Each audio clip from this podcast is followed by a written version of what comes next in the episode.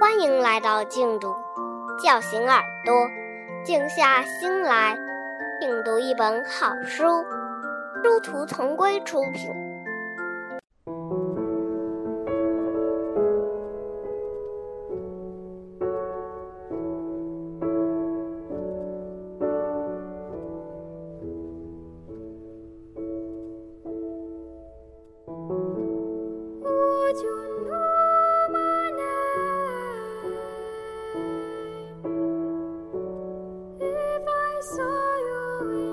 顿动物记》，超越生死的友谊，作者欧内斯特·汤普森·西顿，朗读者一二。成了孤儿的小狼。那时，他们一家生活的多么幸福啊！大家一起等着妈妈带食物回来，一起开心地抢着吃，吃饱了就互相追着玩耍，跟妈妈撒娇。可是，这些都已经成了回忆，现在只剩下他孤零零的一个，还被拴在酒馆的院子里，供客人们消遣取乐。一只母狼和它的孩子们住在小镇附近的树林深处。由于人们过度捕猎，母狼在树林里找到的食物越来越少了。为了让孩子们得到足够的营养，它不得不经常冒险去镇上抓些鸡、鸭、鹅、羊回来。宝贝们，你们乖乖地待在家里，千万别乱跑啊！有一天。母狼像往常一样叮嘱完小狼，就出去觅食了。他刚走上河梯，就被拿着枪在河边转悠的保罗发现了。保罗迅速举起枪，瞄准母狼，砰！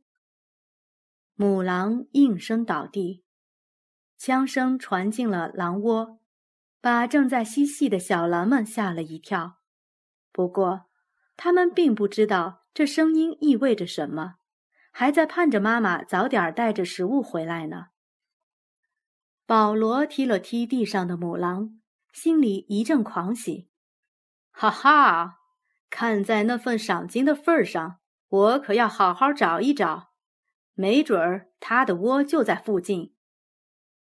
他吹了声口哨，指挥猎狗四处搜寻。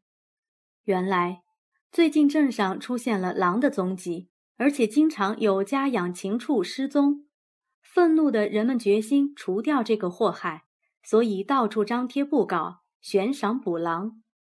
保罗是个游手好闲的年轻人，但他喜欢打猎，他可不想放过这么好的机会，马上扛着猎枪，带上猎狗出发了。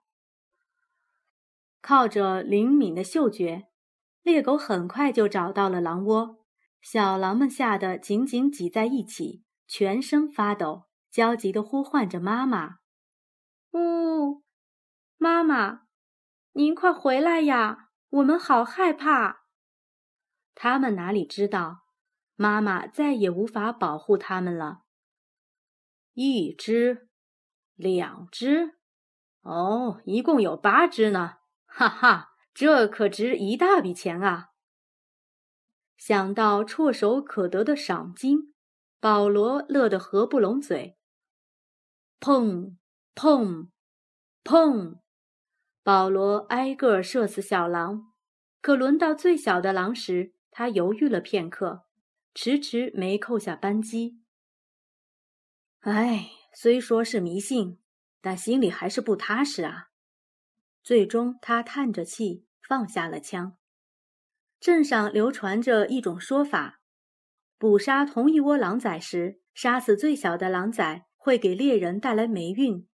保罗不敢轻易冒这个险，于是他剥下其他七只小狼的皮，把最小的狼崽带回了镇上。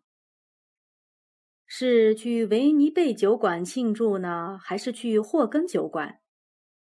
保罗在心里盘算了一下，决定去大一些的霍根酒馆。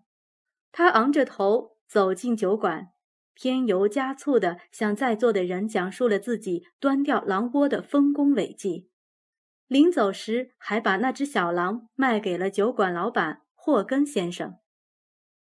从那以后，小狼就被拴在霍根酒馆院子里的树桩上。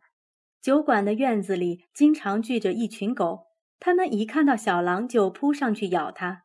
小狼被绳子拴着，而且又那么小，既无法逃脱，又无力反击，每次都被折磨得遍体鳞伤。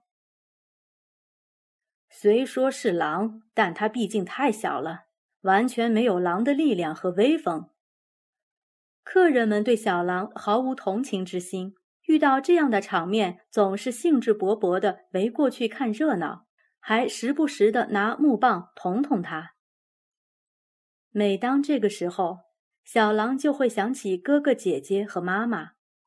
那时，他们一家生活的多幸福啊！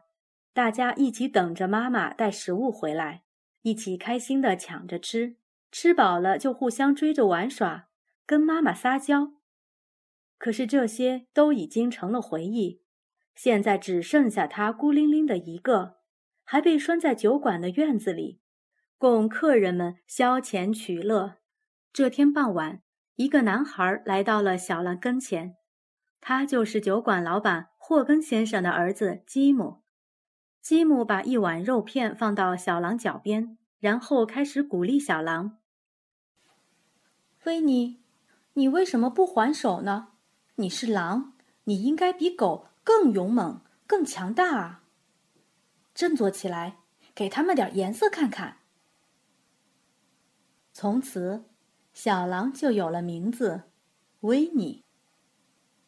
起初，维尼对吉姆戒心十足，但是随着时间的推移，他渐渐接受了吉姆，还知道了他其实和自己一样孤单。原来，霍根先生一喝醉酒就拿吉姆出气，痛骂他，甚至狠狠地揍他。所以，只要看到爸爸在喝酒，吉姆就赶紧找个地方躲起来。知道这些以后，每当吉姆来找维尼时，维尼都会乖乖地陪着他，跟他一起玩。他们很快就成了亲密无间的朋友。维尼一天天的长大了，狼的特征在他身上渐渐显露出来。不过，他一如既往的忍受着那些狗的攻击。有一天，维尼突然想起了吉姆对他说过的话：“对啊，我是一只狼，不能任由这些狗欺负。”他愤愤地想。又有一只狗狂叫着扑了过来。想起自己一直以来饱受欺凌，维尼顿时怒火冲天。他使出全身的力气朝那只狗的致命部位狠狠地咬去。那只狗猝不及防，一下子就被咬住了。他徒劳地挣扎了一会儿，便耷拉着脑袋倒在地上断气了。呵，行啊，这才像只狼嘛！就是。要是这么大了还打不过一只狗，那还算狼吗？见此情景，客人们你一言我一语的调侃起来：“坏东西，我养你不是让你欺负狗的。”霍根先生却气急败坏，抄起棍子就朝维尼打下去。但是看到客人们都围了上来，他有点不好意思，打了几下便住手了。等围观的人散去之后，吉姆偷偷地来到维尼身边，给了他一大块肉。做得好，维尼！那只狗以前咬过我，你不知道有多疼。谢谢你帮我出了这口气，我好开心啊！吉姆抚摸着维尼的脑袋说：“维尼呜呜地叫了两声，像是回应吉姆的话，然后津津有味地吃起肉来。”从此以后，吉姆经常来跟维尼聊天。也许是从客人那里学的，吉姆时不时会冒出几句粗话：“该死的，这日子没法过了，不如死了算了。我爸爸的心情时好时坏，让人摸不着头脑。他心情好的时候就抱着我，亲得我脸上的皮都快破了；心情不好时就打我出气。吉姆跟维尼抱怨：“这样的生活很没意思吧？说实话，除了你，我都没有朋友可以聊这些。”觉得孤单的时候，吉姆就待在维尼身边，跟他说自己的心里话。维尼越来越喜欢吉姆了。别人在他身边的时候，他会生气的大吼大叫，凶相毕露。但是吉姆不一样，就算吉姆拿木棒逗他，或者对他耍小脾气，他也会默默的忍受。吉姆，臭小子，你跑到哪儿去了？我叫你呢，还不快滚过来！一天晚上，霍根先生又喝醉了，嚷嚷着让吉姆到他那儿去。吉姆心里既厌恶又害怕，躲在屋里不敢吭声。